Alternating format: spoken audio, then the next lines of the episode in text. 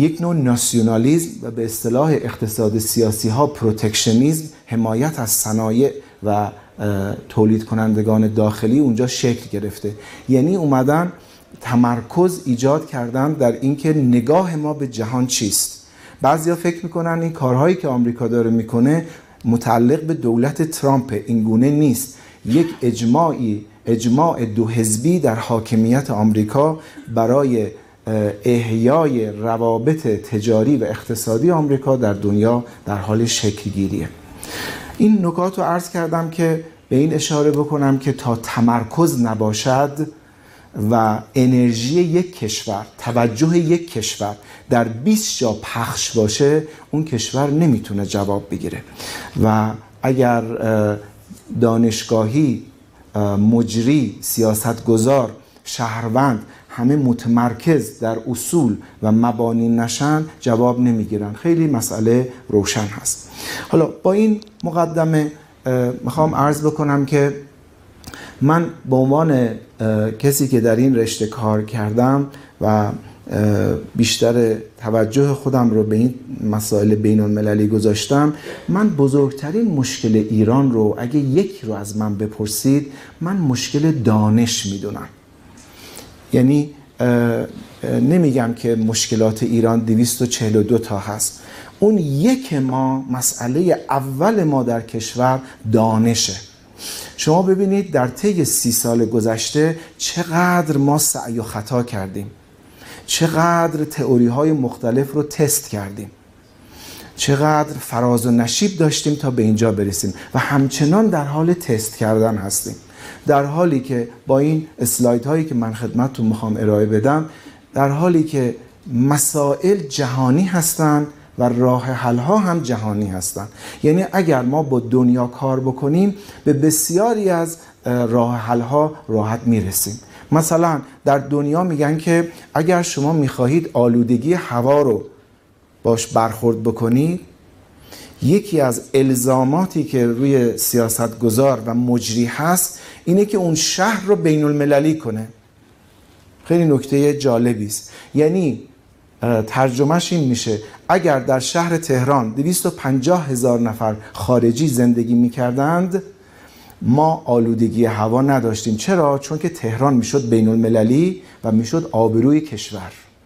صدها نویسنده خبرنگار کارآفرین متخصص آیتی و هوش مصنوعی و غیره اینجا می آمدن و کار می‌کردن و اثر میگذاشت در تصمیم گیری های ما. اینه که راه حل ها جهانی هستند. فقط کافی ما با این جهان تبادل و تعامل داشته باشیم. من می‌خوام بدون فوت وقت چون زمان می‌بره بعضی از اینها توضیح هم می‌خواد. حتی المقدور می‌خوام سریع عبور کنم و بعضی شو که فرصتی شد توضیح بدم. از دوره‌ای که من دانشجو بودم و همینجور از زمانی که در این دانشگاه بیش از سی سال هست مشغول هستم. خب به طور طبیعی ما تئوری های زیادی خوندیم. من یک بار همینجور کتاب ها رو مرور کردم و بررسی کردم.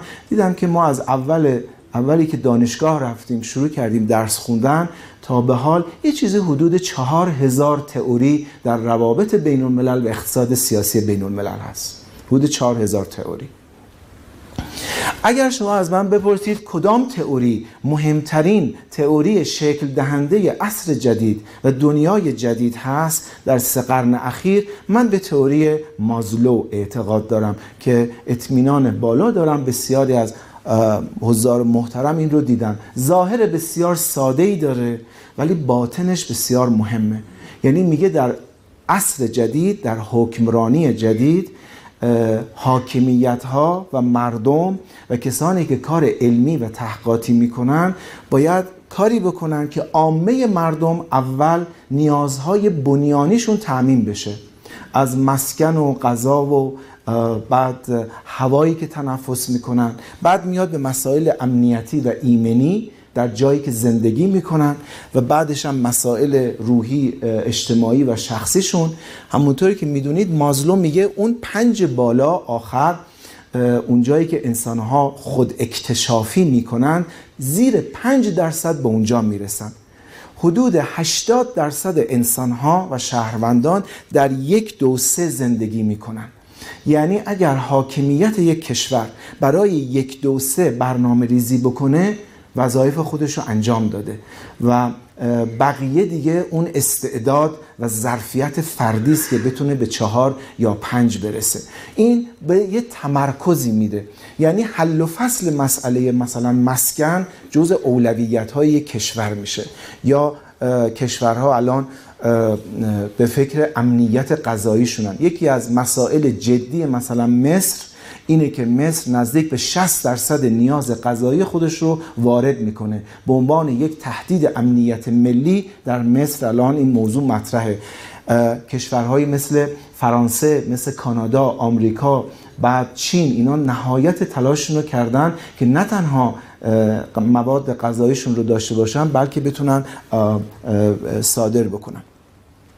مسئله بعدی این که در دنیای فعلی سه دایره متداخل ما داریم که اینها مبنای برنامه ریزی هستند و این جهان شمول هم هست شرق و غرب و شمال و جنوب هم نداره.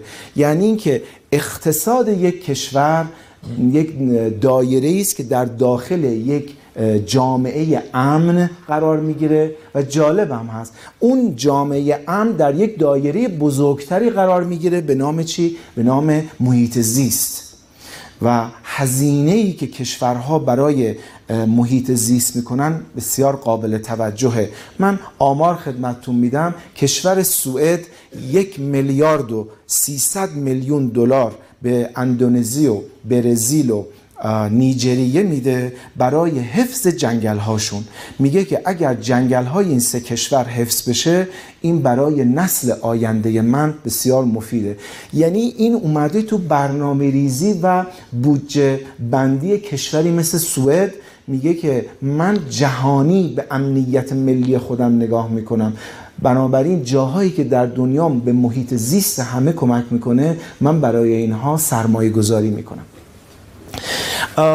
اتفاقی که افتاده در چهل سال گذشته از 1980 به بعد اینه که به طور منظم با یک شیب نسبتا بالا تولید ناخالص داخلی جهان در حال افزایش بوده. همین اون اون مشکی سیاه منحنی مشکی جی دی پی جهانیه که همینجور در حال افزایشه و رو به بالاست. حالا من آمار جمعیت و بعد تولید غذا و غیره هم خدمتتون نشون بدم. می‌بینیم که نه تنها جمعیت همینجور در حال افزایش بوده بلکه تولید هم بوده. تولید تو همه عرصه ها رقم ها خودش این رو نشون میده. اما اون قرمز عدالت اجتماعیه. یعنی در چهل سال گذشته هر چقدر جی دی پی افزایش پیدا کرده اما منحنی عدالت اجتماعی در دنیا رو به پایینه. در حال حاضر در 19 کشور دنیا آشوب هست. و بجز هنگ کنگ تمام آشوب های دیگر ریشه در بیعدالتی اجتماعی داره. از فرانسه اروپایی گرفته تا شیلی تا کشوری مثل مجارستان و لهستان و بعضی از کشورهای آسیایی. حالا اینجا یه اسم اون منحنی قرمز هست GPI GPI هست Genuine Progress Index شاخص واقعی پیشرفت. کشور زلاند نو این رو طراحی کرده و مطرح کرده که من از این به بعد در مجموعه سیاست گذاری هایی که دارم به دنبال افزایش تدریجی تولید ناخالص داخلی نیستم بلکه هدف اصلی من در مجموعه سیاست گذاری ها توزیع ثروت ملی است.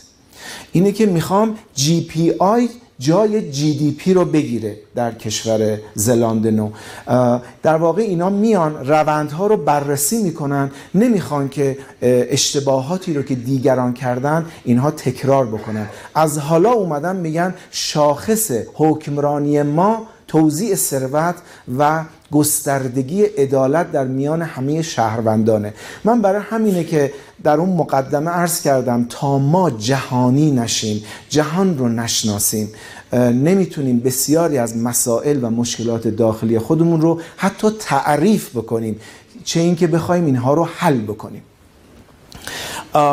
این نشون میده که ده درصد جمعیت کشورها چه نسبتی از ثروت اون کشورها رو دارن. که شما می‌بینید که آخری آمریکاست. در آمریکا نزدیک به نزدیک به 70 درصد ثروت کشور دست 10 درصد جامعه است. و این اول مثلا جمهوری اسلواکی رو می‌بینید و یونان که مثلا یونان نزدیک 38 درصده جمهوری اسلواکی حدود 32 درصده. این نشون دهنده اینه که و این در طی همین دو دهه اخیر بوده نشون میده که جهانی شدن به افزایش ثروت و تمرکز ثروت انجام میده. در جوامعی که این درصد بالاتره مشکل عدالت بیشتره. شما در خود آمریکا می‌بینید الان تمام مناظره های جناح چپ و راست آمریکا حول و حوش عدالت اجتماعیه در حالی که در چهار دهه اخیر طبقه متوسط در اروپا و آمریکا 20 درصد کم شده در هند و چین 400 میلیون نفر به طبقه متوسط این کشورها اضافه شده. و این نشون دهنده اون بنیانی است که ما در مباحث دموکراسی هم مطرح می‌کنیم که دموکراسی بنیان اجتماعیش در داشتن یک طبقه متوسط هست که این آینده بهتری رو برای چین می‌تونه متصور باشه. این نشون دهنده این هست که نزدیک به 60 درصد تسلیحاتی که در دنیا فروش میره مال آمریکا و روسیه است. یعنی دو کشور تنها 60 درصد از تسلیحات رو میفروشن. من می‌خوام این معنا رو از این استخراج بکنم که یک رابطه خطی بین اقتصاد سیاسی و تئوری های روابط بین الملله اینه که ما اگر بخوایم خاورمیانه شناسی بکنیم یکی از شاخص های ما اینه که ببینیم چرا در این منطقه اینقدر اسلحه فروخته میشه.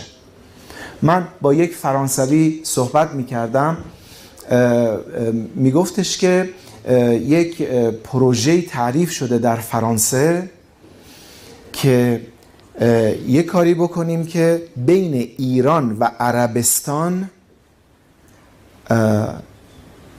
تقابل نظامی صورت نگیره. بعد گفتش که دلیلش هم اینه. یعنی فرانسه داره انرژی می‌ذاره در خاورمیانه. بین ایران و عربستان درگیری نظامی نشه. چرا؟ می‌گفت اگر درگیری نظامی صورت بگیره به نفع آمریکاست. آمریکا بیشتر اسلحه میفروشه و بعد اون بخش های غیر تسلیحاتی اتحادیه اروپا جایگاه و سهم خودشون رو در خاورمیانه از دست میدن. چی میگن؟ میگن تو این خاورمیانه سالی حدود تقریبا 1500 تا 2000 میلیارد دلار ثروت هست. این کجا می‌خواد بره این ثروت؟ خب شما می‌دونید ترامپ اولین سفر خودش رو به عربستان رفت. سنت یک قرنه آمریکا بود که رؤسای جمهور آمریکا وقتی انتخاب می شدن اولین سفرشون رو می‌رفتن کانادا یا به انگلستان. ترامپ رفت به عربستان. چرا؟ چون 475 میلیارد دلار قرارداد نظامی برای 9 سال آینده بست با امارات و عربستان که 100 میلیارد از این رو توافق کردن به عنوان آرندی به شرکت های آیتی آمریکایی بدن طی 5 سال حالا از اون موقع سه سال گذشته که اینا شروع کنن برتری تکنولوژیک آمریکا رو براش سرمایه گذاری بکنن. شما برای همین من میگم تمرکز داشتن تو بحث خیلی مهمه. اینا همه به هم ربط داره. و کمک می‌کنه که ما ببینیم چرا کشورها چگونه تصمیم می‌گیرن. این منحنی نشون میده که نوآوری سرمایه گذاری در نوآوری در دنیا در چه سمتی میره. قرمز چینه. اونهای دیگه کشورهای دیگه هستن. سبز آلمان زرد ژاپن بعد مشکی کره جنوبی و آبی هم آمریکاست. شما شیب چین رو نگاه کنید. دو هفته پیش یک نزاع بروکراتیک جدی در آلمان صورت گرفت و اون این بودش که بین خانم مرکل و دستگاه امنیتی آلمان یه درگیری فکری و سیاستگذاری بود. خانم مرکل معتقده که آلمان 5G رو باید بره از چینی ها بگیره. دستگاه اطلاعاتی آلمان میگه اگر ما این کار رو بکنیم مجموعه database آلمان در اختیار چینیا قرار می‌گیره و این به ضرر امنیت ملی آلمانه. خانم مرکل در جواب گفته بوده که اگر ما 5G رو از چین نگیریم اینو در نظر داشته باشید که الان 500 joint venture با چینی ها داریم. شما فقط رقم ها رو ببینید. آلمان 500 joint venture با چینیا داره. بازار مالی و تکنولوژی و سهم بازارمون رو در چین ممکنه که از دست بدیم. بنابراین مصلحت ملی ما در ده سال آینده برای اینکه برتری خودمون رو در اتحادیه اروپا حفظ کنیم اینه که باید یه جایی به چینی ها ما امتیاز بدیم. عوض اینکه 5G رو بریم از آمریکایی ها بگیریم بهتره که بریم 5G رو از چینیا بگیریم. البته من داخل پرانتز این رو بگم یک روند خزنده خزنده و آرام با شیب بسیار کم در اروپا وجود داره که به طرف روسیه هند و چین دارن حرکت می‌کنن. اما خیلی آرام که خیلی استکاک بین آمریکا و اتحادیه اروپا ایجاد نکنه. اون نشون میده اون منحنی قرمز چینیا چقدر دارن سرمایه گذاری می‌کنن. الان 22 ماهواره در فضا دارن مستقر می‌کنن برای پشتوانه فناوری های 5G که در پنج سال آینده می‌خوان این رو پیاده بکنن. این گراف ما نشون میده که اتوماسیون در کدام صنایع در حال شکل گیریه که اون اول که دایره قرمز بزرگتری رو شما می‌بینید اون دایره نشون میده که در صنایع غذایی در دنیا اتوماسیون بسیار درصدش بالاست. یعنی چرا اینا مهمه؟ از هر کدوم از اینها ده ها سیاست گذاری قابل استخراجه. یعنی اگر ما بخوایم سرمایه گذاری بکنیم کجاها باید سرمایه گذاری بکنیم؟ اگر قراره که در استارتاپ ها و در آیتی و در دانشگاه ها ما بخوایم کار کنیم کجاها باید برای فناوری سرمایه گذاری بکنیم؟ و همینجور شما می‌بینید که این میاد پایین. مثلا الان اسرائیل بیشترین سرمایه گذاری خودش رو در دو قسمت گذاشته در دنیا. یکی در یکی در امنیت سایبری که دو سال گذشته اسرائیل 70 میلیارد دلار نرم افزار امنیت سایبری در دنیا فروخته. 70 میلیارد دلار. الان حرف اول رو در امنیت سایبری می‌زنه. شرکت های نرم افزاری که در اسرائیل هست. یکی هم اسرائیل در صنایع مربوط به وسایل پزشکی سرمایه گذاری کرده که با هوش مصنوعی داره طراحی میشه. یعنی بدین صورته که مثلا یه پزشکی که فرض کنید در نیویورک می‌تونه از طریق این وسایل جدیدی که داره طراحی میشه یک عمل جراحی رو در دهلی انجام بده. این عمده تکنولوژی که در این صنایع وسایل پزشکی هست الان در اسرائیل داره طراحی میشه. اینجا یک مطالعه بسیار جالبی شده در رابطه با اعتماد اجتماعی. در کدوم مناطق دنیا اعتماد اجتماعی بالاست؟ بین نهادها بین مردم و حاکمیت و معنیش هم اینه. هر چقدر در یک جامعه قرارداد اجتماعی غنیتر باشه اعتماد اجتماعی هم بالا میره. قرارداد اجتماعی یعنی چی؟ یعنی که مجموعه دستگاه حاکمیت و مردم تعاریفشون از واجه کلیدی به هم نزدیکه. مثلا در کشور ما که هر دولتی میاد اقتصاد رو یه جور تعریف می‌کنه عدالت رو یه جور تعریف می‌کنه سیاست خارجی رو یه جور تعریف می‌کنه. اون روز از یکی از دوستان شنیدم که تو این دولت جدیدی که آمده تو این دور دومش هست این دولت مثلا تمایلش به شرق خیلی کمتر شده. اصلا به ندرت به آسیای مرکزی به آسیا دارن سفر می‌کنن. بیشتر تمایلشون مثلا به اروپا بوده. یا مثلا دولت قبلی یه جور دیگه فکر می‌کرده. خب اگر ما اون تمرکزه رو داشتیم اینقدر ما در نوسان نبودیم. بالاخره کشور منابعش مشخصه اولویت رو تنظیم می‌کردیم. برای هر کدوم شرق و غرب و شمال و جنوب و غیره براش سهم میذاشتیم. بهترین جا در دنیا از نظر اعتماد اجتماعی کجاست؟ مناطق اسکاندیناویه که اگه آمار رو بتونید ببینید 66 درصده. بعد منطقه اقیانوسیه زلاند نو و استرالیا هست 51 درصد. بعد آسیا میشه 42 درصد. می‌رسیم به شمال آمریکا 39 درصد اروپا 35 درصد. همینجور میاد پایین تا می‌رسیم به آفریقا که 13 درصده. یعنی رابطه ای که وجود داره بین اعتماد اجتماعی و حاکمیت. اینجا یکی رد نشد یکی دیگه. همینه بسیار.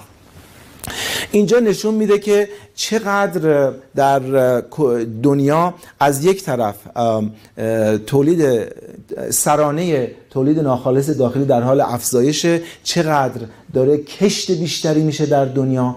یکی از مسائل جدی جهانی الان در رابطه با تامین مواد غذایی همونطور که عرض کردم. من از بعضی از دوستان در مراکز مطالعاتی کشور شنیدم که در 15 سال گذشته 8 میلیون نفر از جنوب کشور ما به شمال مهاجرت کردن یعنی مهاجرت داخلی که این اگر ما به محیط زیستمون توجه نکنیم در 20 سال آینده ممکنه بالای 25 میلیون نفر بشه. این معنیش از نظر امنیت ملی بسیار بده. یعنی که جنوب کشور داره خالی میشه.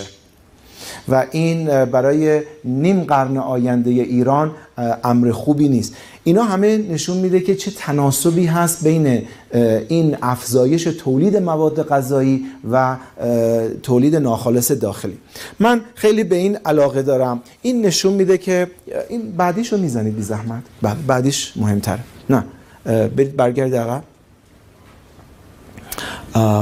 یکی دیگه نه برین جلو. یکی دیگه. خب بسیار خوب. بس اون نیستش اینجا. برگردی همون همون بذار حالا یه جدولی من دارم که که اینجا نیومده حالا توی فلش خودم هست. و نشون میده که در دو قرن گذشته جمعیت آفریقا از 79 میلیون نفر اون من حفظم از حفظ میگم. جمعیت آفریقا در دو قرن گذشته از 79 میلیون نفر الان رسیده به یک میلیارد و 400 میلیون نفر و سال 2050 جمعیت آفریقا میشه دو میلیارد نفر. یعنی اگر ما اینجا که ایران نشستیم اگر به فکر سی سال آینده ایران باشیم حتما یک استراتژی برای آفریقا طراحی می‌کنیم. یعنی بازارهایی که در آفریقا می‌تونه برای بخش خصوصی و کارآفرین ایرانی باشه که بهش فکر کنیم. جمعیت اروپا در حال کاهشه. جمعیت شمال آمریکا رشد بسیار کم داره. جمعیت آسیا و آفریقا به شدت در حال افزایشه. حدود سال 2080 یعنی حدود 60 سال آینده 83 درصد جمعیت دنیا در آسیا و آفریقا خواهد بود. یعنی اگر ما دراز مدت فکر کنیم مثل چینی ها بعد می‌تونیم برای این مناطق سرمایه گذاری بکنیم.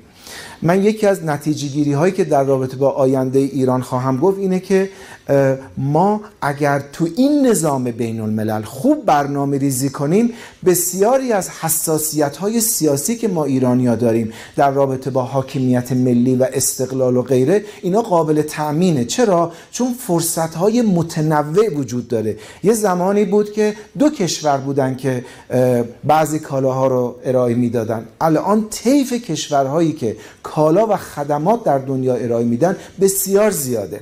یعنی در این دنیای فعلی رابطه بین شمال و جنوب تا حدی حتی برعکس شده که من بهش خواهم رسید. بنابراین ما اگر به جمعیت و تخمین های رشد جمعیتی در مناطق مختلف دنیا نگاه کنیم حتما توجهمون با آسیا و آفریقا خواهد بود. الان چینی ها 520 هزار نفر مهندس در آفریقا دارند 500 ببخشید 5 میلیون مهندس 5 میلیون و 200 هزار نفر مهندس در آفریقا دارند چینی ها و یعنی جمعیت قابل توجهیه که اونجا جمع کرد. با هر کشور آفریقایی بدون لیبی چینی ها تونستن اونجا سرمایه گذاری بکنن یعنی الان هر چقدر دولت آمریکا داره تلاش می‌کنه بخش خصوصی آمریکا رو تشویق کنه برای سرمایه گذاری در آفریقا اونا نمیرن. روسیه شروع کرده با چین رقابت کردن در بعضی از صحنه های اون منطقه. ما اینجا سه تا تخمین داریم برای رشد جمعیت. یکی خیلی جمعیت بالاست قابل توجهه که برسه به 16 17 میلیارد نفر در سال 2100 یکی هست که میگه می‌رسه به 11 میلیارد نفر 2100 یکی هم هست که پیش بینی می‌کنه مشکلات زیاد خواهد بود. اصلا جمعیت جهان رو به کاهشه. پیش بینی میشه که اون وسطیه خواهد بود و تقریبا دوستانی که اینجا الان تو دهه 20 زندگیشون هستن دانشجویان محترم ما. اینها وقتی که به میان سالی برسن جمعیت دنیا حدود تقریبا 9.5 الی 10 میلیارد نفر خواهد شد. و این نشون دهنده بعضی از روندهایی که ما می‌تونیم برای برنامه, برنامه ریزی و سیاست گذاری استفاده کنیم.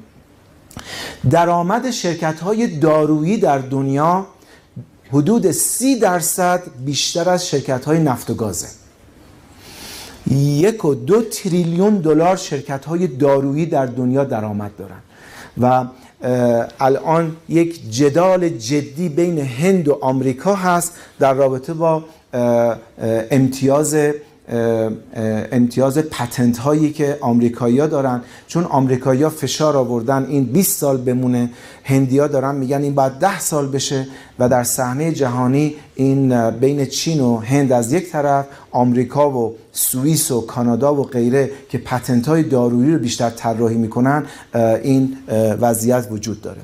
این نشون میده که کدوم کشورها از نظر تامین تعداد اتبا تقریبا خودکفا هستن. ترکیه بهترین وضع رو در دنیا داره.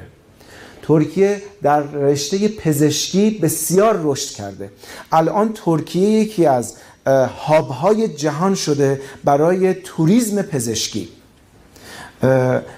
و هند هم همینجور. یک جراحی باز قلب در هند دو هزار دلاره. همون جراحی در آمریکا چل هزار دلاره. و با پنج هزار دلار یه آمریکایی یا آلمانی میاد هند نه تنها جراحیش رو انجام میده بلکه یه تور اون کشور هم می‌بینه و میره. این یکی از منابع تامین درآمد برای این کشورها هست و اونجا حالا اگه برگردیم ببینید اسرائیل حدود 58 درصد از نیروی پزشکی خودش رو از بیرون میاره که عمدتا از کشورهای اروپایی اونجا میرن. بله. بعد اینجا نشون میده که در سال 2014 چینی ها رتبه دوم جهانی رو در تهیه تهیه وسایل پزشکی داشتن و در سال 2020 اون ای که جلوهش استیمت هست تخمینشه می‌رسه به 245 میلیارد دلار و این رتبه دومش رو نگه میداره. آمریکا 421 میلیارد دلار تو صنعت دارویی حالا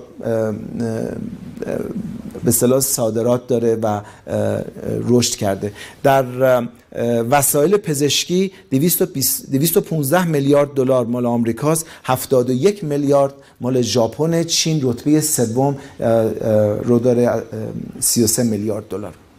اینجا نشون میده که کشورها دولتشون چه درصدی از هزینه های بهداشت افراد رو تعمین می‌کنن. شما ببینید ژاپن 81 درصده آمریکا 45 درصده و یا مثلا کره جنوبی 54 درصده کره جنوبی دوستان شاید بدونن دیگه کشور در حال توسعه محسوب نمیشه. کره جنوبی کشور پیشرفته است.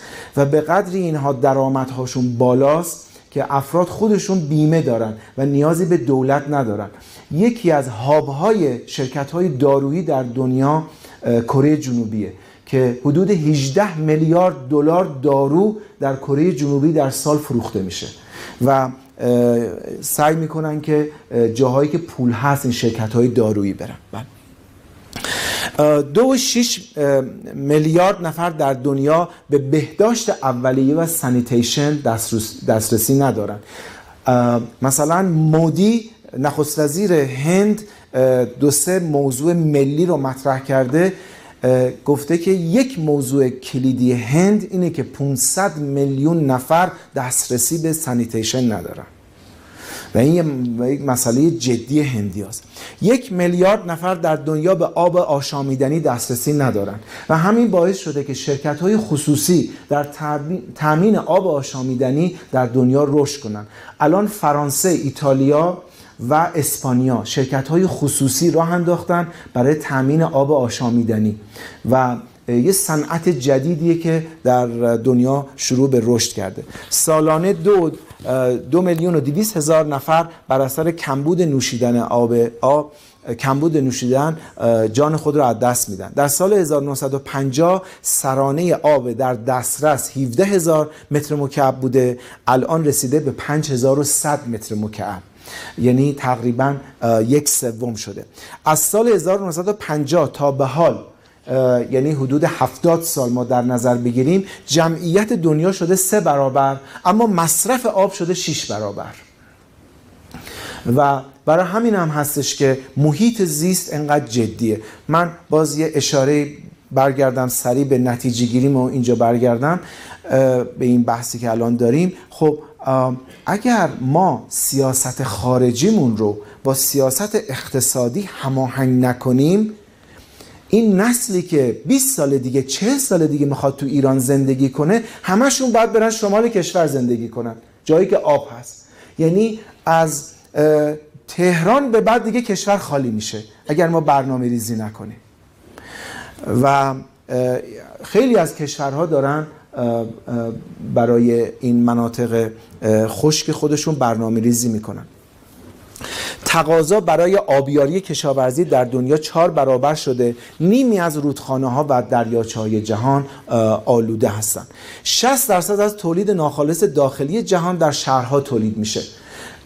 من با شهردار وین در یک کنفرانسی صحبت می‌کردم. گفت دارم برای دور بعد هم باز آماده میشم که مبارزه انتخاباتی بکنم. گفتم که خب شما که خیلی شناخته شده هستید و اینا چرا برای کار حزبی و صدر اعظمی و اینا؟ گفت شهر وین مهمتر از اتریشه.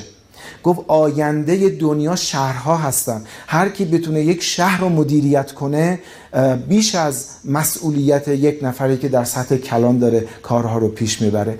شما فکر کنین مثلا شهر توکیو الان می‌رسیم. یه جایی من دارم تو مباحثم به عنوان یه megacity حدود 37 میلیون نفر جمعیت داره.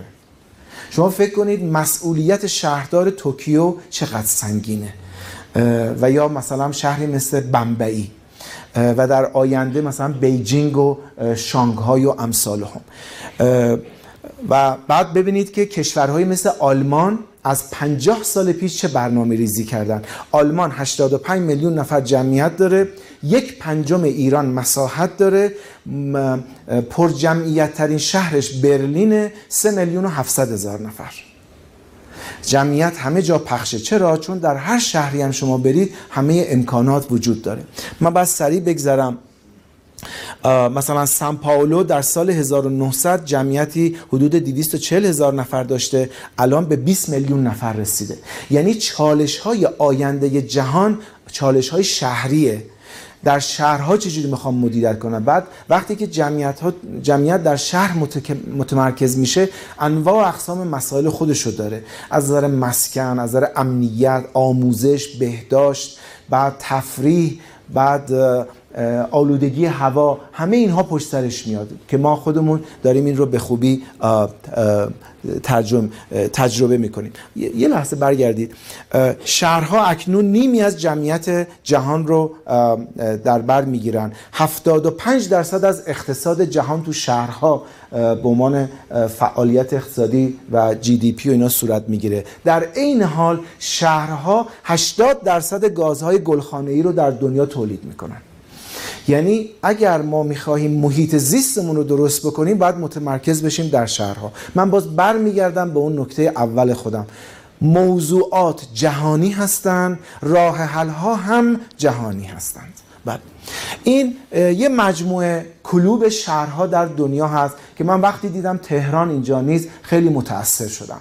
که حتی یه شهری مثل داکا، هانوی لاگوس این شهرها عضو این کلوبن. اینا مرتب دور هم جمع میشن با هم تبادل اطلاعات می‌کنن روی همدیگه اثر می‌گذارن که چجوری شهر رو مدیریت کنن و خیلی هم از همدیگه یاد گرفتن.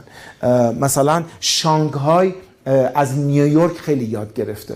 و الان شانگهای به عنوان یه شهری که در حال رشده برای 20 سال 30 سال آینده خودش داره طراحی می‌کنه از مشکلاتی که نیویورک داشته در گذشته خیلی پیشرفت کرده. یا مثلا خود نیویورک آمده از استکهلم خیلی استفاده کرده که مثلا در سوئد اومدن طراحی کردن که زندانی نداشته باشن. که اگر کسی جرمی رو مرتکب میشه چجوری باید با اون برخورد بکنن از زمانی که نیویورک آمده روش های سوئدی رو به کار گرفته چهل درصد جرائم در شهر نیویورک کم شده. و شما مثلا ممکنه ما بگیم آمریکایی‌ها رفتن از سوئدیا یاد گرفتن. خب این یعنی اگر ما بتونیم بر این فائق بیاییم که همه چی جهانیه و همه دارن از هم یاد می‌گیرن خیلی مسائلمون حل میشه. و اون شاید یه نوع حالا شاید خوب نباشه اینو گفتن اون غرور تاریخی ما که ما از همه بهتریم و برتریم و, و همه چی نزد ما هست و اصلا ما بهترین هستیم و دنیا همه باید بیان از ما یاد بگیرن این یه مقدار باید عوض بشه تو این جهانی شدن. چینی ها در عرض سه سال و نیم بزرگترین فرودگاه دنیا رو ساختن و طراح و معمار این فرودگاه هم خانم حداد بود معمار معروف عراقی که ایشون چند سال پیش در فلوریدای آمریکا فوت کرد. و حالا مثلا ما اگر بودیم می‌گفتیم ما بریم از یکی دیگه بپرسیم بیایم برای ما. اونم ها که الان اینقدر ثروت دارن و قطب دوم جهان شدن. اما میگن معماری یعنی خانم حداد. یه خانم عراقی که 250 اثر جهانی به نام خودش گذاشت و رفت.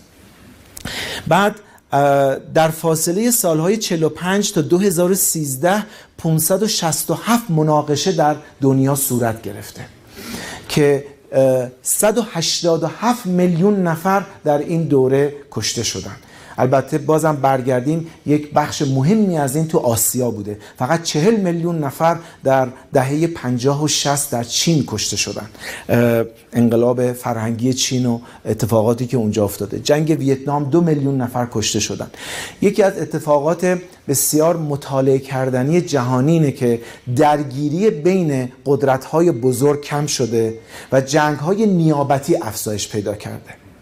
ممکنه برای خیلی از ماها سوال باشه که چرا عربستان و آمریکا به این داستان آرامکو واکنش نشون ندادن. هیچی نگفتن. به خاطر اینکه الان برخورد با اختلاف به شدت سایبری شده. و وقتی هم که به وزیر دفاع آمریکا گفتن که شما چرا سنتکام رو از قطر بردید واشنگتن گفت دیگه با تکنولوژی ما لزومی نداره تو منطقه باشیم. ما اکثر کارها رو از طریق واشنگتن می‌تونیم انجام بدیم و جغرافیا دیگه خیلی اهمیتی نداره. 64 درصد از جنگ ها ماهیت قومی و هویتی در دنیا داشته. بعد عمده منازعات در دنیا تو آمریکای مرکزی و منطقه بالکان و خاورمیانه بوده و و جنگ های حالا داخلی چین و کره هم که هستن. بعد تعداد اتومبیل ها در دنیا. الان در حال حاضر یک میلیارد اتومبیل در دنیا وجود داره. یک میلیارد و صد. این در سال 2030 یعنی ده سال آینده می‌رسه به دو میلیارد خودرو. کره جنوبی الان 15 درصد از بازار اتومبیل آمریکا رو داره. 15 درصد دوستان اینجا تشریف دارن که اقتصاددان هستن اقتصاد می‌خونن. 15 درصد از بازار اتومبیل آمریکا رو داشتن خیلیه. ژاپن، کره جنوبی و آلمان با همدیگه سه کشور 60 درصد از بازار فروش اتومبیل آمریکا رو دارن. یعنی اگر یعنی اگر کشورها برنامه ریزی کنن طراحی بکنن ببینید که چقدر می‌تونن این سهم بازار رو به خودشون اختصاص بدن. یکی از اون کانون استراتژی BMW و بنز در آلمان تسخیر بازار چینه. چون چون طبقه متوسط در چین داره افزایش پیدا می‌کنه داره پولش زیاد میشه ماشین های لوکس اروپایی می‌خواد بخره. BMW و بنز در رأسش هستن. این آرام داره جغرافیای چین تاریخ چین فرهنگ چین علائق چینی سلیقه چینی رو یه عده دارن جامعه شناس و روانشناس در BMW و بنز مطالعه می‌کنن که بر اساس اون طراحی های جدید برای بازار چین بکنن. اگر اینجوری که پیش بینی میشه در 20 سال آینده 120 میلیون نفر به بخش به طبقه متوسط چین اضافه بشه و نصف اون هم بتونه ماشین های آلمانی بخره. ببینید چه درآمدی برای اونها قابل تصور هست. بعد توکیو در ژاپن و دهلی در هند هر کدوم 37 میلیون نفر جمعیت دارن. و اینها نشون دهنده اینه که چقدر اهمیت سرمایه گذاری برای سرمایه گذاری برای حمل و نقل عمومی اهمیت داره. بله.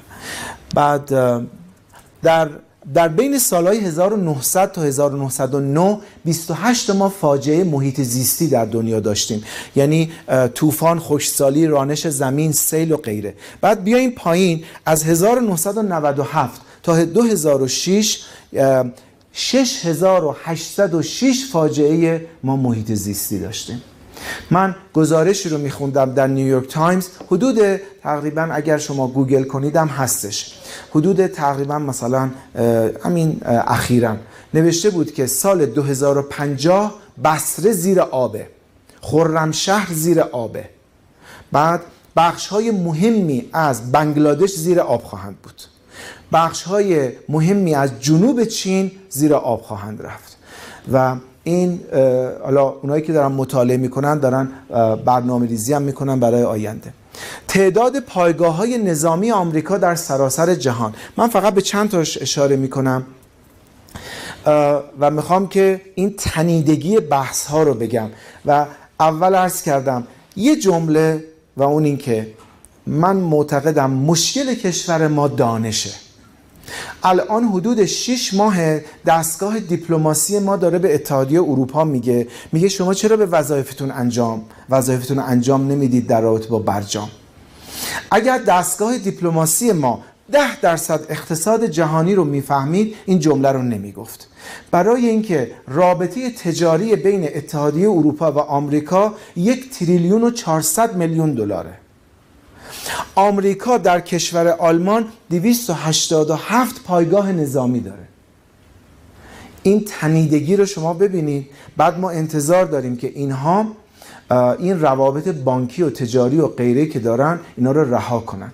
در طول یک روز حدود هفت هزار نفر آمریکایی میان آلمان. یک روز 24 ساعت. ما میگیم چرا کانادا سفارتش اینجا باز نمی‌کنه. هر 24 ساعت هر 24 ساعت تجارت بین کانادا و آمریکا دو میلیارد دلاره. یک 24 ساعت. خب یا مثلا میگیم که چرا مکزیک حرف آمریکا رو گوش می‌کنه و سریع روابطش خود خودش رو با ایران تقلیل داد. روا اینجوری ارز کنم. مکزیک من اطمینان دارم دوستانی که اینجا تشریف دارن رقم براشون مهمه. توجه بفرمایید مکزیک در سال 371 میلیارد دلار به آمریکا صادرات داره. و تجارت مکزیک با آمریکا 670 میلیارد دلاره. شما فکر کنید که مکزیک آمریکا رو رها بکنه بیاد به خاطر برجام و غیره بیاد با ایران همکاری بکنه. این ارقامه که مهمه. اگر سیاست مداران رقم متوجه نشن نمی‌تونن حکمرانی بکنن. حوزه سیاست حوزه, مبا... حوزه مسائل انتظایی نیست. رقمه. همش رقمه. با رقمی که ما می‌تونیم کارها رو پیش ببریم. اتحادیه اروپا در تحریم کردن روسیه سخته. چرا؟ چون که حدود 300 میلیارد یورو با روسیه تبادل می‌کنه. آمریکا خیلی راحت تبادل تحریم می‌کنه روسیه رو. چون سه سال پیش 40 میلیارد دلار بود تبادل بین روسیه و آمریکا. الان رسیده به 15 میلیارد دلار. ما با رقم باید صحبت کنیم. در ادامه یک گرافی که قبلا دیدیم این گراف به ما میگه که در یک جامعه تا چه اندازه نهادها تعیین کننده هستند نهادها هستن که تصمیم می‌گیرن. هر چقدر تصمیم گیری در یک کشور نهادی باشه کمتر اشتباه میشه. هر چقدر فردی و گروهی و بعد گروه های کوچک باشه اشتباهات بیشتر میشه. شما ببینید معیار از منهای یک تا دو هست. بعد قسمت پایینم مناطق نوشته. بهترین وضعیت نهادی تصمیم گیری و تصمیم سازی جمعی رو منطقه اسکاندیناوی در دنیا داره که نزدیک دوه. و از بدترین ها توی خاورمیانه است. اون یکی ما قبل آخر بعدش هم کشورهای سابق کمونیستیه.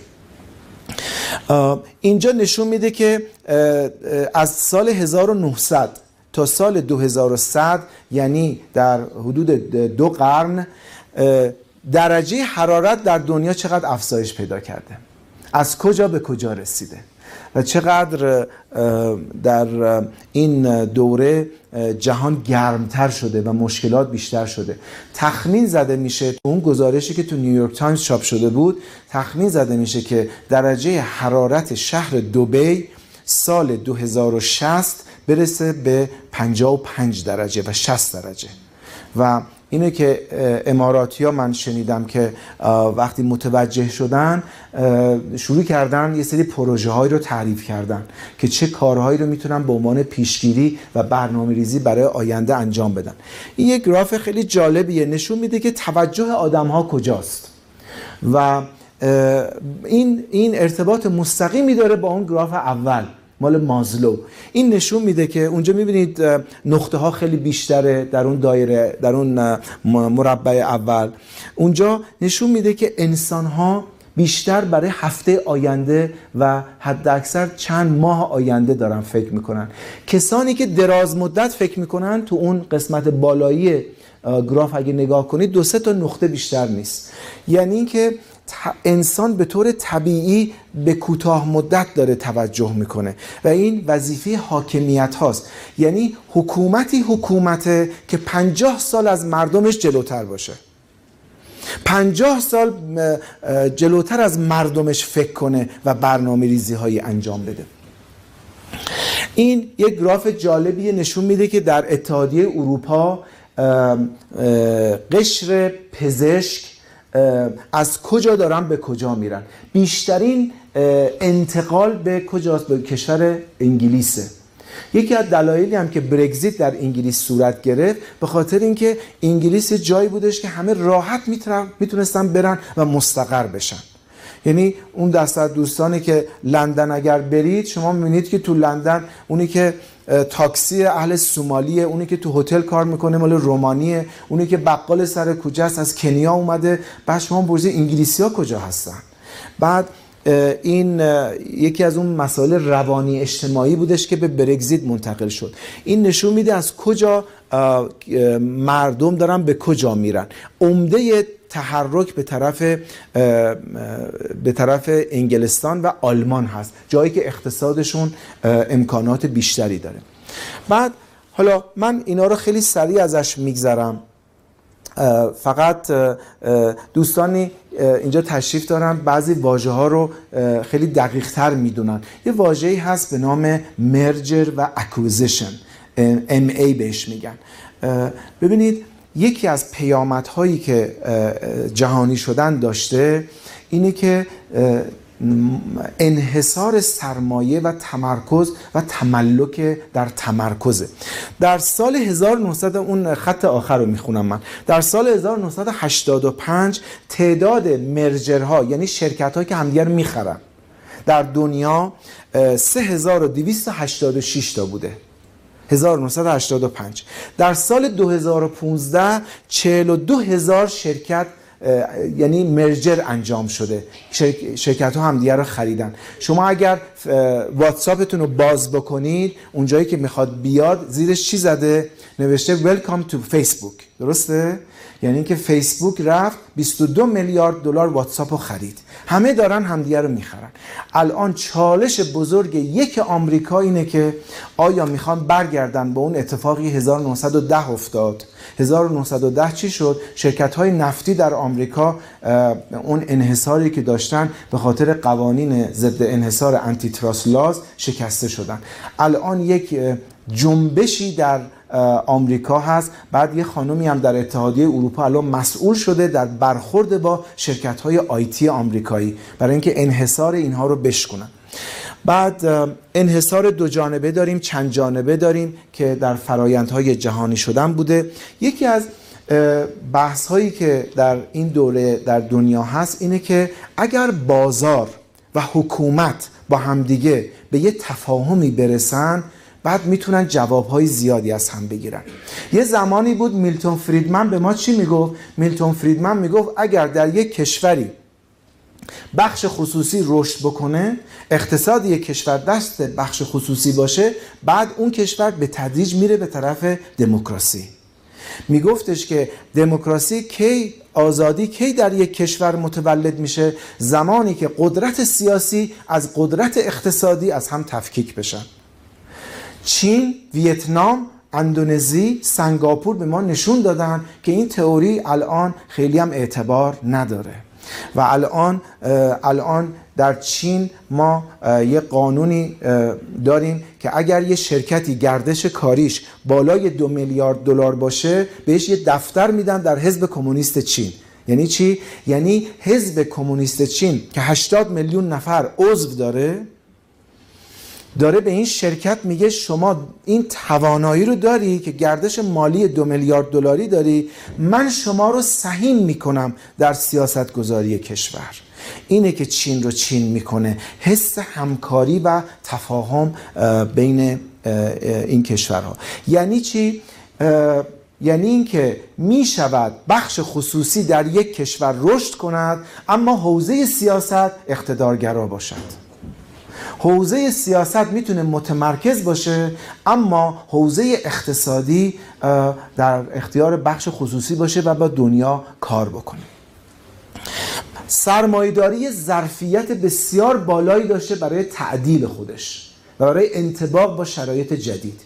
یعنی سرمایه‌داری بهش میگن state capitalism مال چین یا مال آمریکا رو میگن corporate capitalism مال شرکت های بزرگ. اینا خروجیاشون یکیه. اما با دو تا نظام سیاسی مختلف. و چین تونسته این رو به دنیا ارائه بده که میشه در یک کشور بهترین قطارهای با سرعت بالا رو تولید کرد به فکر مردم بود. اما یه حزب کمونیست هم داشت با با 42 هزار شعبه 80 میلیون نفر عضو در چین. چینی ها 19 هزار مایل قطار ریل آهن با سرعت بالا دارن.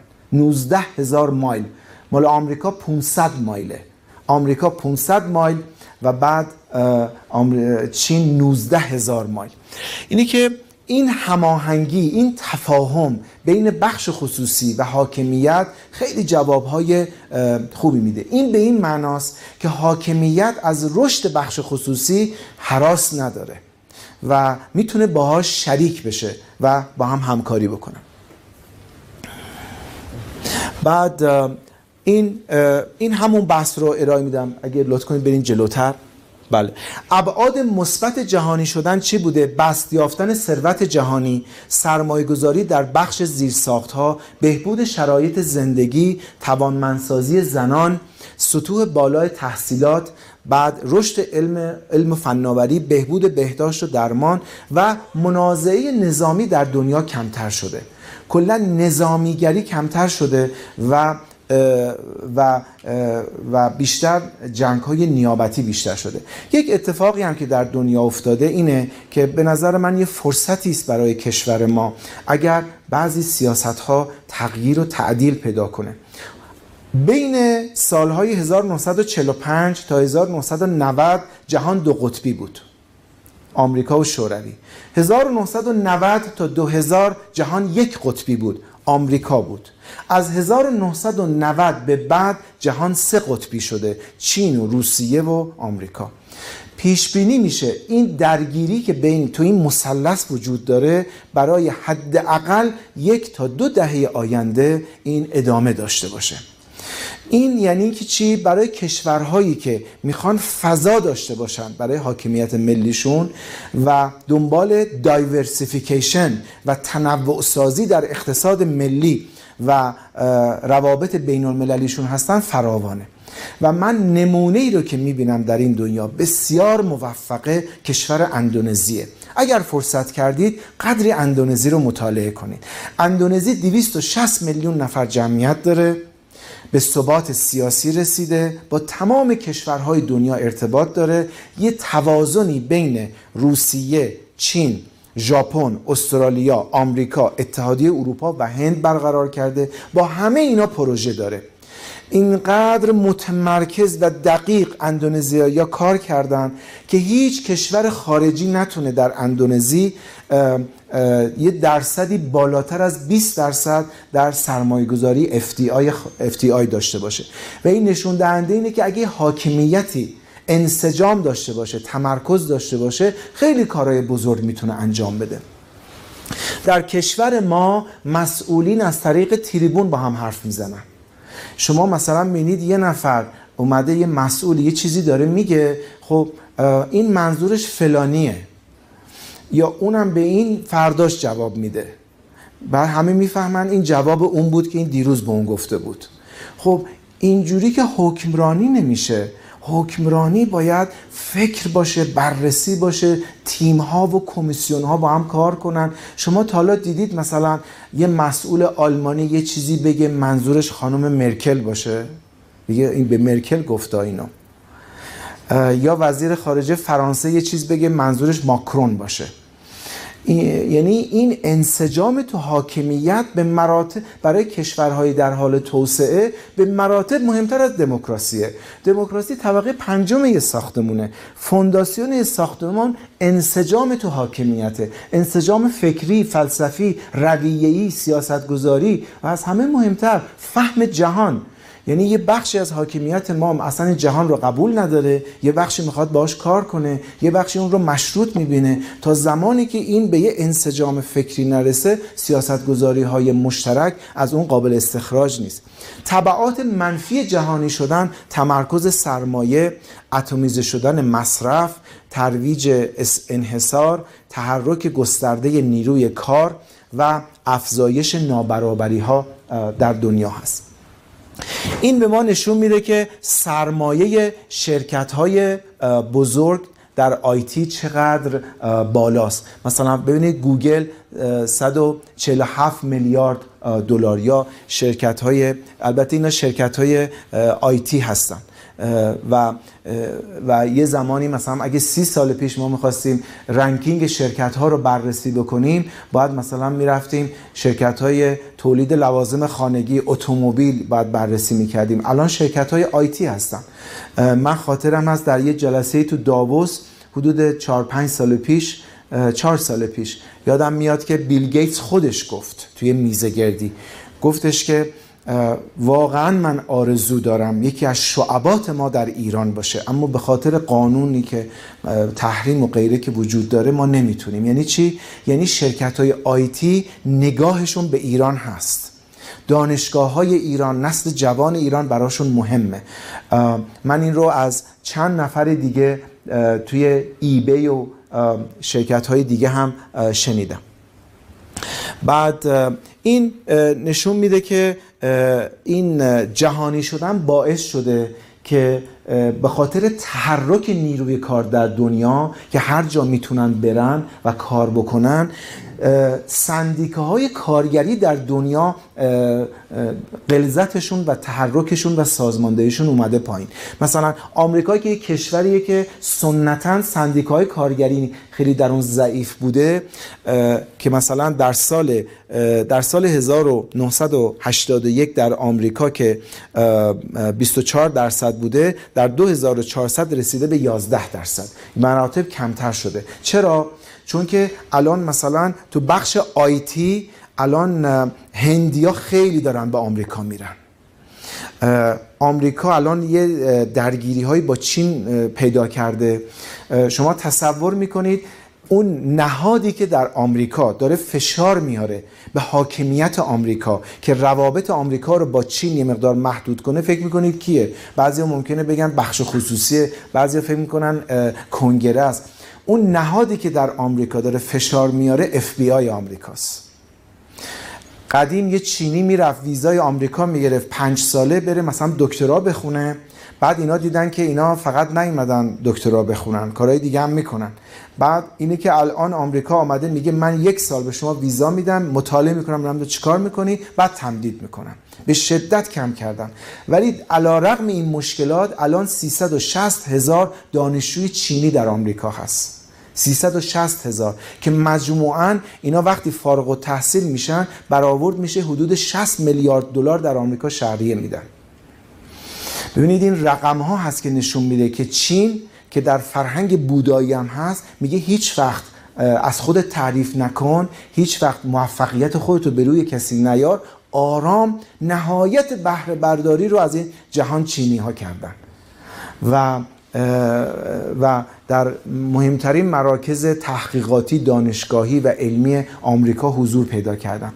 الان در کنگره آمریکا سندی منتشر, منتشر شده که میگه که دانشجوی چینی یکی از منابع تهدید امنیت ملی آمریکاست.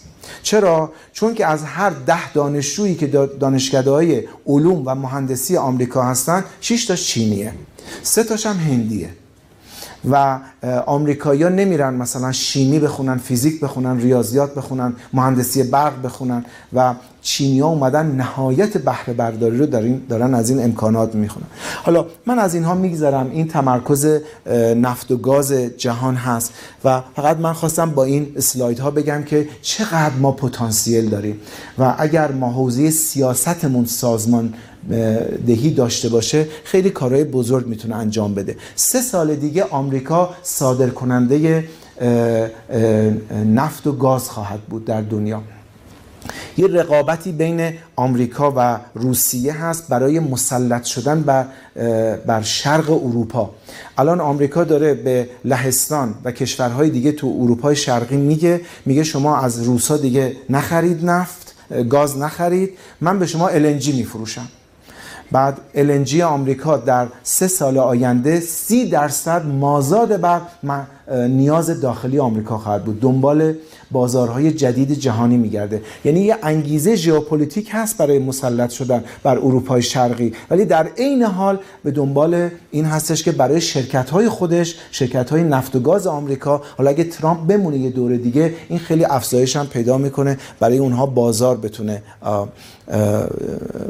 به فراهم بکنه. بله بریم. این سیستم لوله گاز از روسیه به اروپای شرقی که دوره شوروی طراحی شده هنوزم هست. رقابت هست بین آمریکا و روسیه که این ارتباط قطع بشه. چرا؟ چون روس ها هر وقت که می‌خوان به این کشورهای اروپای شرقی فشار میارن برای امتیازگیری سیاسی. مثلا زمستونا روسا تقاضاهای سیاسیشون میره بالا. چون همه گاز مصرف می‌کنن فشار میارن که مصرف یعنی در ازای فروش گاز امتیاز سیاسی می‌خوان. چین و روسیه در سال 2014 با هم توافق کردند که 38 میلیارد متر مکعب گاز به ارزش 400 میلیارد دلار طی سی سال آینده برای چین فراهم می‌کنه. کیسینجر اخیرا توی سخنرانی گفته بود آمریکا اشتباه می‌کنه که داره با چین درگیر میشه. چون هر چقدر شما با چین درگیر بشید چین رو به روسیه نزدیک می‌کنید. و آمریکا استراتژیش این باید باشه که چین و روسیه رو از هم جدا بکنه. نه اینکه با چین درگیر بشه با روسیه هم درگیر بشه اون دوتا با همدیگه نزدیک بشن. و اونها بیان با اروپا همکاری بکنن با هند همکاری بکنن و قطبهای جهانی نامتوازن بشه. بله اجازه بدید از اینم بگذرم من. از اینم بگذریم. این نکته بوده بیارید قبلی رو. بله. این نکته بودش که انسان رو متاثر می‌کنه. 16 کشور در دنیا در حال ساخت 60 نیروگاه هسته ای هستن. سرصدایی هم نیست. و اینکه نشون میده حکمرانی چقدر مهمه روش حکمرانی. خیلی چینیا دارن خیلی نیروگاه می‌سازن. البته اروپا یک حرکت متفاوتی صورت گرفته تا دو سال 2030 تمام نیروگاه های هسته آلمان تعطیل میشه و آلمان یک کشور سبز میشه به لحاظ انرژی عمدتا. تا سال 2030 تمام خودروها در انگلستان برقی میشن و این فرصتیه که اکثر کشورهای اروپایی دارن دنبال می‌کنن که مصرف انرژی فسیلی رو کم بکنن. آمریکا 60 نیروی نیروگاه هسته‌ای داره. چین 44 تا روسیه 31 و این من فقط خواستم با این مسئله این رو مطرح بکنم که اگر ما سیاست خارجیمون با سیاست های اقتصادیمون هماهنگ بود خیلی کارا می‌تونستیم انجام بدیم. من یه مثالی خدمتتون عرض می‌کنم. نمیشه یک کشوری بیاد بگه که من می‌خوام نیروگاه هسته‌ای داشته باشم که یک ثروت ملیه و بایدم داشته باشه برای کشوری مثل ایران. متنوع می‌کنه منابع انرژی کشور رو و در این حال نمی‌تونه بگه که من می‌خوام اسرائیل نابود کنم. این دوتا با هم نمی‌تونی شما بگی. یک شاید انتخاب کنی. این حرفیه که غرب داره به ایران می‌زنه. یعنی سیاست خارجی می‌خواد نابود کنه سیاست اقتصادی می‌خواد انرژی هسته ای داشته باشه. این تو با هم نمی‌خونه. مسئله خوب و بد و اینها نیست حق و باطل نیست. مثلا اینکه اینو بس سازگاری با هم ندارن. خب جهان این رو می‌بینه. میگه خب شما انرژی هسته ای می‌خوای داشته باشی بعد توانمندیش هم داری ولی به عنوان تهدید میشی بعدن توی امنیت ملی. عربستان هم همینو میگه. میگه شما می‌خوای هسته ای بشی بعد ما رو تهدید بکنی. امارات و کویت و اینا هم که خیلی کوچیکن. بعد اینا میگن که شما برای چی می‌خوای هسته بشی؟ این سیاست خارجی تهاجمی با اون سیاست اقتصادی که می‌خواد دنبال رشد و توسعه هستین سازگاری نداره. بله. بله. در دنیا الان 100 میلیون بشکه در روز مصرف میشه که 20 درصدش مال آمریکاست. 15 یعنی یعنی در واقع میشه 19 میلیون و 500 هزار بشکه مال آمریکاست. 15 میلیون بشکه مال اتحادیه اروپاست. چین 13 بعد هند 4 و 6 دهم بعد روسیه 3 و دهم برزیل حتی کشور هستش که کوچیکه 3 دهمه. انرژی در سال 2040 به این صورت خواهد بود که 22 درصد از کل انرژی جهان را چین مصرف خواهد کرد. و اتحادیه اروپا 12 درصد آمریکا میشه 14 درصد. یک بخشی از بخش مهمی از سیاست های فعلی آمریکا برای احیای خودشه. برای اینکه می‌بینه که رقبای جدی پیدا کرده و آمار نشون میده که این صحت داره. یعنی آمریکا از اون آمریکا که قدیم حدود 25 درصد از نرخ از جی دی پی جهان رو داشت الان رسیده به 18 درصد در 20 سال گذشته.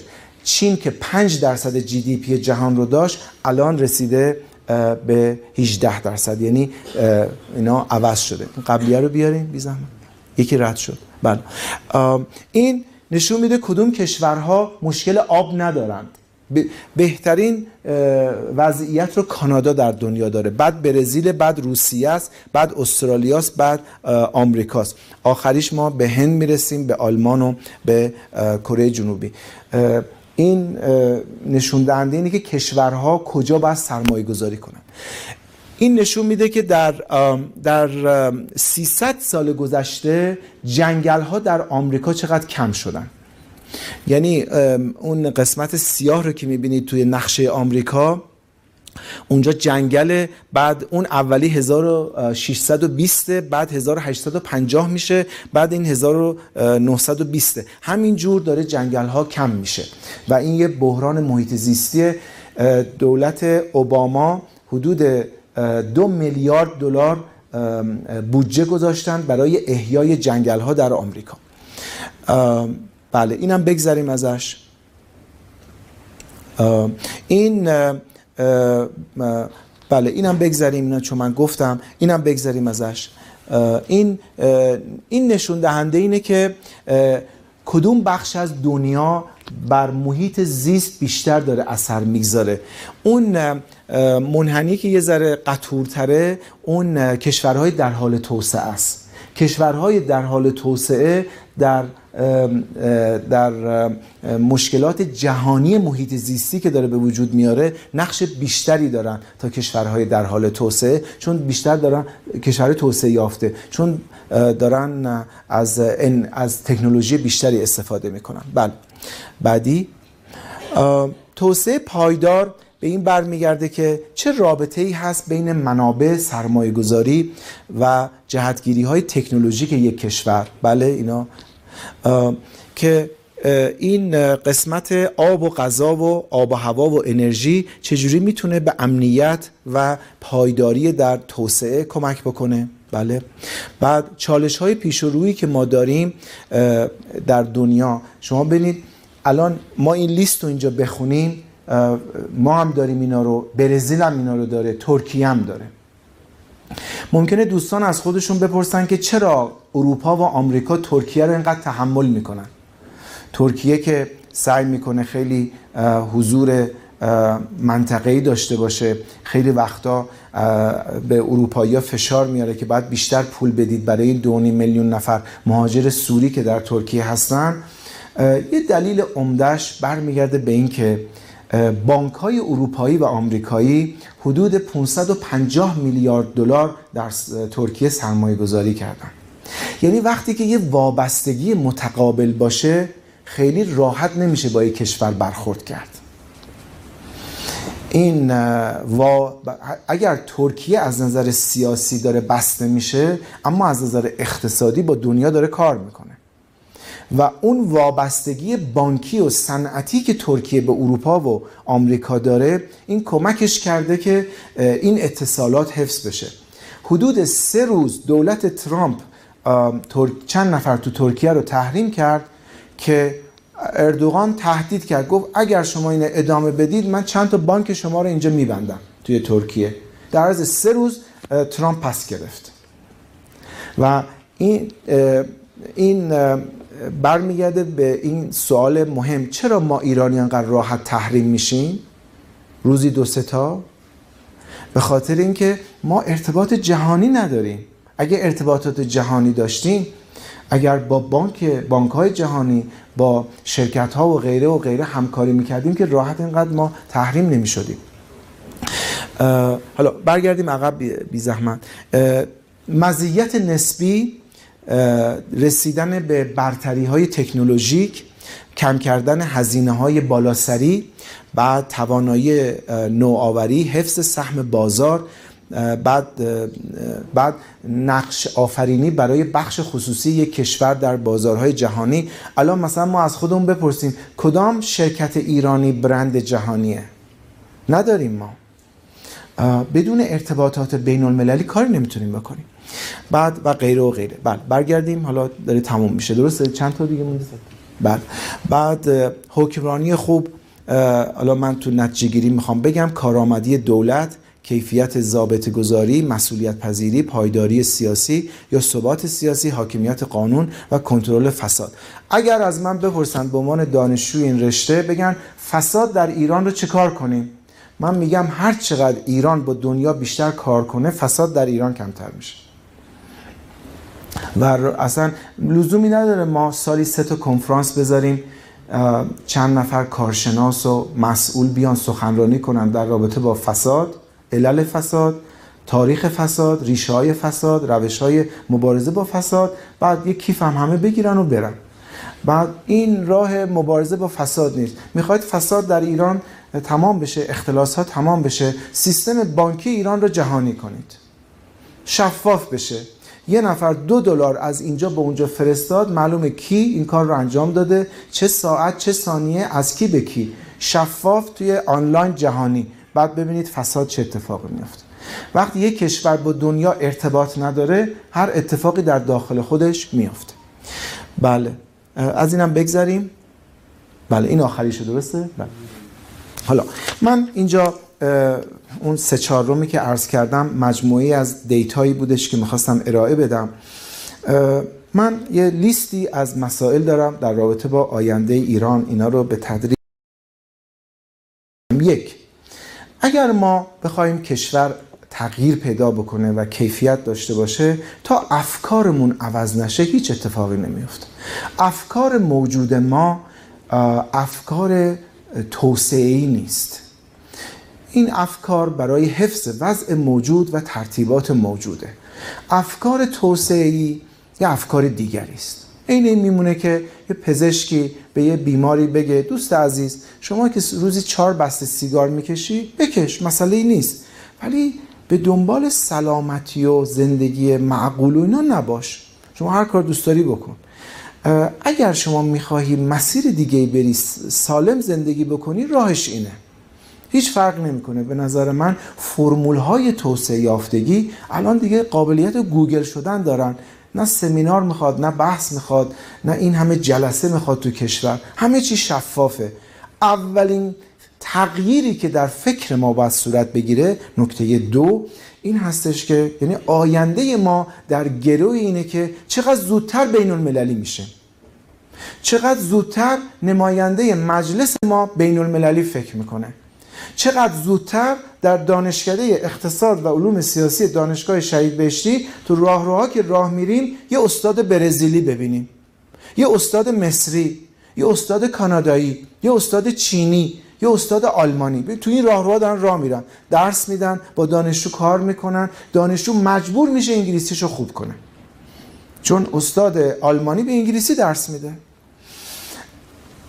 زمانی کشور ما درست میشه که حدود 20 تا 30 تا بانک خاورمیانه‌ای بیان در تهران، شیراز، تبریز جای دیگه شعبه بزنن. اون موقع میشه که همه شرکت های هواپیمایی اینجا بتونن بیان و برن. اون موقع میشه که 180 تا هواپیما الان در فرودگاه های ایران همه زمین گیرن یه قطعه نداره هواپیما رو خوابوندن. تا ما بین الملل فکرمون بین المللی نشه و بیایم یک بار بحث بکنیم تو کشور. استقلال یعنی چی؟ یعنی از اون مرحله شعاری بیایم عملیاتیش بکنیم. استقلال یک کشور یعنی اینکه یک کشور بتونه ثروت تولید کنه.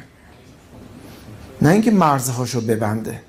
یه خانه تکانی جراحی جدی تو اندیشه های موجود کشور ما می‌خوایم منم خودم که بیش از ربع قرن تو این دانشکده کار کردم هدف اصلی خودم رو گذاشتم تو حوزه دانش. اولین مقاله‌ای که من نوشتم وقتی اومدم تو این دانشکده سال 69 من نوشتم این بود نقد خودکفایی اقتصادی و استقلال سیاسی که اون موقع هم اون روزنامه معروف میدان فردوسی کلی به ما حرف زد. گفت یه نفر اومده میگه که باید خودکفایی اقتصادی رو بذاریم کنار. به خاطر اینکه اینا حرفای آفریقایی بود دهه 50 دو سه سال اومدن می‌خواستن استعمار زدایی بکنن دو سه سال اینها رو بحث کردن دیدن اصلا این بیمعناست. یعنی چی؟ خودکفایی اقتصادی. بعد گذاشتن کنار اومدن با دنیا کار کردن یاد گرفتن joint project داشتن و اثر گذاشتن و اثر پذیرفتن. این نکته دوم. نکته سوم این هست که تا زمانی که سیاست خارجی در اختیار سیاست اقتصادی نباشه ما آیندهمون مبهمه. سیاست خارجی ما برای خودش داره حرکت می‌کنه. سیاست اقتصادی هم برای خودش داره حرکت می‌کنه. این دوتا باید یه ریله بشه. دو تا ریل موازی دارن با هم حرکت می‌کنن. دو ریل اقتصاد و سیاست خارجی باید یه ریل بشه. و اونم چی؟ باید سیاست خارجی در اختیار و خدمت اقتصاد ملی باشه. یعنی اینم باز یعنی چی؟ یعنی که هر جا به نفع اقتصاد بود سیاست خارجی عمل بکنه. هر جا نبود بره کنار. الان جهان داره این کار رو می‌کنه. الان وزارت خارجه های دنیا رو شما نگاه کنید فعالترین قسمتش بخش, بخش اقتصادی کشورها هست. و هند رو نگاه کنید چینی ها رو نگاه کنید و دیویژن اقتصادی سفارت خانه های چین در همه دنیا بر این مسئله تمرکز دارن. مسئله بعدی بین المللی کردن نظام دانشگاهی ایرانه. من اگر بخوام وارد این بحث با جزئیات زیادی بشم خوب نیست چون خیلی نکات رو باید بگم نقد کنم نظام دانشگاهی رو. ولی نظام دانشگاهی ما در ده سال گذشته به شدت داره تو فضاهای بومی و داخلی داره سیر می‌کنه. یه آماری من خدمتتون بدم. 57 نخست وزیر رئیس جمهور رهبر دنیا تحصیل کرده آمریکان 56 نفر تحصیل کرده انگلیس هم در دنیای فعلی. 40 نفر فرانسه 10 نفر روسیه. بعد جانسون نخست وزیر انگلیس گفته بود که ما دنبال اینیم که این 56 رو بکنیم 58 از آمریکا جلو بیفتیم چون یه دونه با آمریکا فرق می‌کنه. همین آقای بشار اسد هم می‌دونید دیگه کرده انگلیس. همه اینا رو جمع کردن. و این نظام آموزشیه که اینقدر می‌تونه در دنیا مؤثر باشه. چینیا تو این قسمت خیلی ضعیفن. یعنی بخش هنر و فرهنگ و آموزش خودشون رو نتونستن هنوز جهانی بکنن. اگر نظام دانشگاهی ما بخواد صرفا بومی بمونه و ارتباطات بین المللی نداشته باشه دانش در کشور نمی‌تونه موفق بشه. مسئله پنجم اینه که اگر ما نیاییم برتری مزیت نسبی و برتری فناوری پیدا بکنیم. یعنی بگیم که ما جایگاه ما در اقتصاد جهانی چیه؟ اگر صرفا به نفت و گاز اکتفا بکنیم خیلی عقب خواهیم موند. یعنی اگر ما با همین فرمون فعلی که بخوایم نفت صادر کنیم و درآمد نفت رو تبدیل به زندگی بکنیم بریم جلو حتما شاخص های فقر در ایران تشدید میشه در 20 سال آینده 30 سال آینده. ترکیه ببینید در بعضی از قسمت ها بازارهای عجیبی برای خودش درست کرده. مثلا در مبلمان. شما توی اندونزی هم میرید مالزی هم می‌بینید می‌بینید که ترک ها اونجا بازارهای سهم بازار قابل توجهی رو کسب کردن. و اون ما مزیت نسبی رو نتونستیم برای خودمون تعریف بکنیم. و این به خاطر اینکه در حوزه سیاست اون تفاهم رو نداریم. و هنوز برای خودمون اون چارچوب جهانی رو تعریف نکردیم. نکته ششم این هستش که ظاهرا ما با استدلال کمتر تغییر پیدا می‌کنیم. نیاز به بحران داریم تا تغییر پیدا کنیم. شما بعض وقتا به یه نفر میگید دوست عزیز توی خیابون فرعی با 100 کیلومتر نرو. بعد اون میره تصادف می‌کنه پاش میشکنه شیش ماه میره بیمارستان بعد متوجه میشه که نباید این کار رو بکنه. چون شما استدلال کردید او گوش نکرد با بحران روبرو شد و بعد تغییر رفتار داشت. ما به نظر می‌رسه که در این یک و قرن اخیر دائما داریم کارهای خودمون رو تکرار می‌کنیم. و و این تکرار نشون میده که با بحران بیشتر عوض میشه. من یه نمونه براتون بگم. اگر اگر رضا شاه با دکتر فروغی مشورت کرده بود و دکتر فروغی رو خانه نشین نمی کرد شاید اون تحلیل غلط رضا شاه که فکر می‌کرد آلمان ها پیروز جنگ خواهند بود. تو جنگ دوم سیاست خارجی کشور رو نمی برد به طرفی که روسیه و انگلیس در عرض چهار ساعت ایران رو تسخیر کردند و شاه هم فرستادن با آفریقای جنوبی. یعنی اون خصلت مشورت کردن کمیسیون داشتن با دیدگاه های مختلف حرکت کردن این در ما بسیار ضعیفه. اگر دوستانی که اینجا تشریف دارن اگر احیانا شما خاطرات دکتر آلی خانی رو نخوندید من توصیه می‌کنم حتما بخونید. یکی دکتر عبدالمجید مجیدی رئیس سازمان برنامه یکی هم علی نقی آلی خانی وزیر اقتصاد ایران از چهل تا چهل هفت. بعد اونها ببینید چی میگن؟ میگن که ما توی دهه چهل که تونستیم نرخ رشد اقتصادی رو 16 درصد بکنیم چرا؟ چون که شاه به ما گوش می‌کرد. همین که درآمد نفت رفت بالا و اون بیماری هلندی آمد و غیره و غیره شاه از 48 49 به بعد گفت من می‌فهمم هیچ کس نمی‌فهمه. یعنی حکمرانی جمعی که کشور رو می‌تونه کمک بکنه که صحیح تصمیم بگیره. یعنی اگر آلمان ها هزار نفر تو ایران جمع نشده بودن شاید اینقدر کشور آسیب پذیر نمی‌شد که تسخیر بشه و بعد یه دوره اون تسلط خارجی بر ایران تمدید بشه. اگر در سال 1330 ما به یه تفاهمی با کنسرسیوم نفت رسیده بودیم به جایی رسید که آمریکا و انگلیس کاری کردن در دنیا که یه قطره نفت از ایران کسی نخرید از 1330 تا 1132 که به کودتا منجر شد.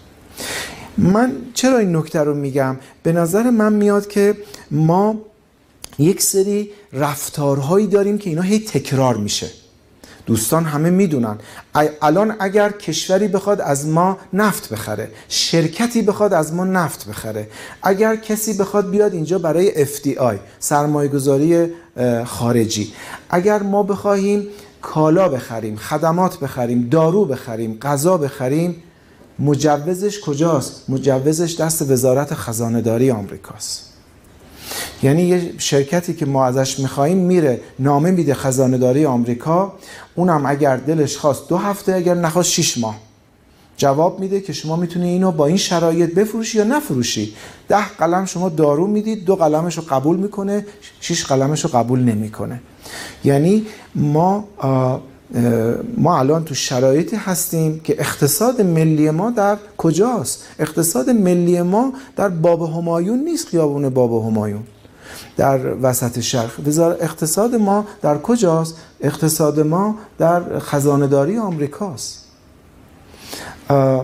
آیا این به نفع کشوره؟ این به خاطر چیه؟ به خاطر سیاست خارجی ماست. یعنی ما آپشن هایی رو که داشتیم ازشون خوب استفاده نکردیم. بعد شما ببینید از چه سالی تا حالا ما داریم مذاکره هسته ای می‌کنیم؟ از سال 80 81 تا حالا. آیا این وقت تلف کردن نیست که ما اقتصاد رو گروگان بگیریم و بعد سیاست خارجی رو بخوایم با مفاهیم دیگری پیش ببریم؟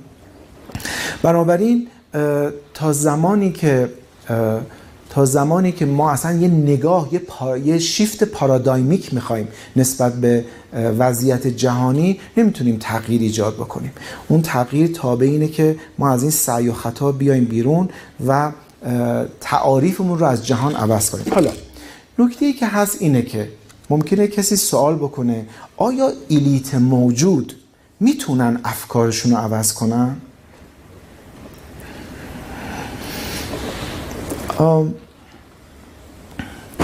با بعضی تغییراتی که تو ترتیبات تصمیم گیری ممکنه انجام بشه بله می‌تونن عوض بکنن. ما یه لغت هایی در رشتهمون داریم که اینا رو فارسی ترجمه کردن خیلی کار سختیه. چون هر کس بعدا یه چیز دیگه می‌فهمه اگر من اون واژه رو بخوام ترجمه کنم. اینه که دو تا واژه من می‌خوام بگم که اینا رو به اصلش میگم. چون که به نظرم تو انگلیسی دقیق تره. ببینید ما الان توی دوره هستیم که من فکر می‌کنم داریم میریم به طرف یه نوع deconstruction یعنی بحرانهای ما داره به تدریج فشار میاره در افکار ما. من یه بار از یک مسئول وزارت خارجه آمریکا تو داووس پرسیدم. گفتم که شما اون انتهای سیاست گذاری هاتون نسبت به ایران چیه؟ گفت ببین ما می‌دونیم که اصلا regime change در رابطه با ایران نمی‌تونه انجام بشه. ایران کشور بزرگی اقلیم پیچیده ای داره و ما انقدر تجربیات بد داریم در جاهای دیگه افغانستان و عراق. اصلا این نیست توی option های ما که مثلا ایرانیا بعضا فکر می‌کنن ما دنبال regime change هستیم.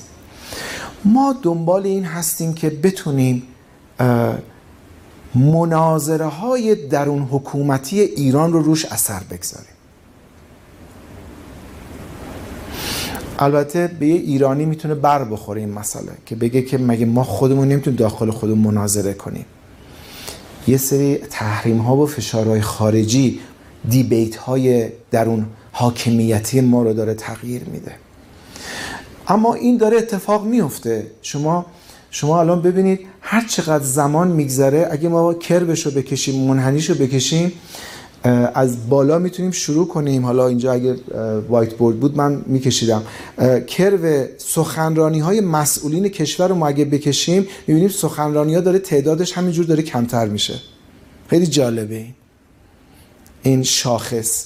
به خاطر اینکه به خاطر اینکه اون من حالا به عنوان یه کسی که از تکنیک های رشته خودم دارم مشاهده می‌کنم اینا رو بررسی می‌کنم. می‌بینم سخنرانی های مثلا دستگاه دیپلماسی ما روزی 20 تا توییت می‌کرد الان یه دونم توییت نمی‌کنه. اینا معنی داره دیگه. این چون شما از اینها به ذهن افراد می‌تونید مراجعه بکنید از اون معنا استخراج بکنید. ما الان توی دوره deconstruction هستیم اما از این سختتر اون دوره reconstruction ه نمی‌دونم دنبال می‌کنید حرف من رو یا نه. حالا بعض وقتا هم باید از فضیلت ابهام استفاده کرد.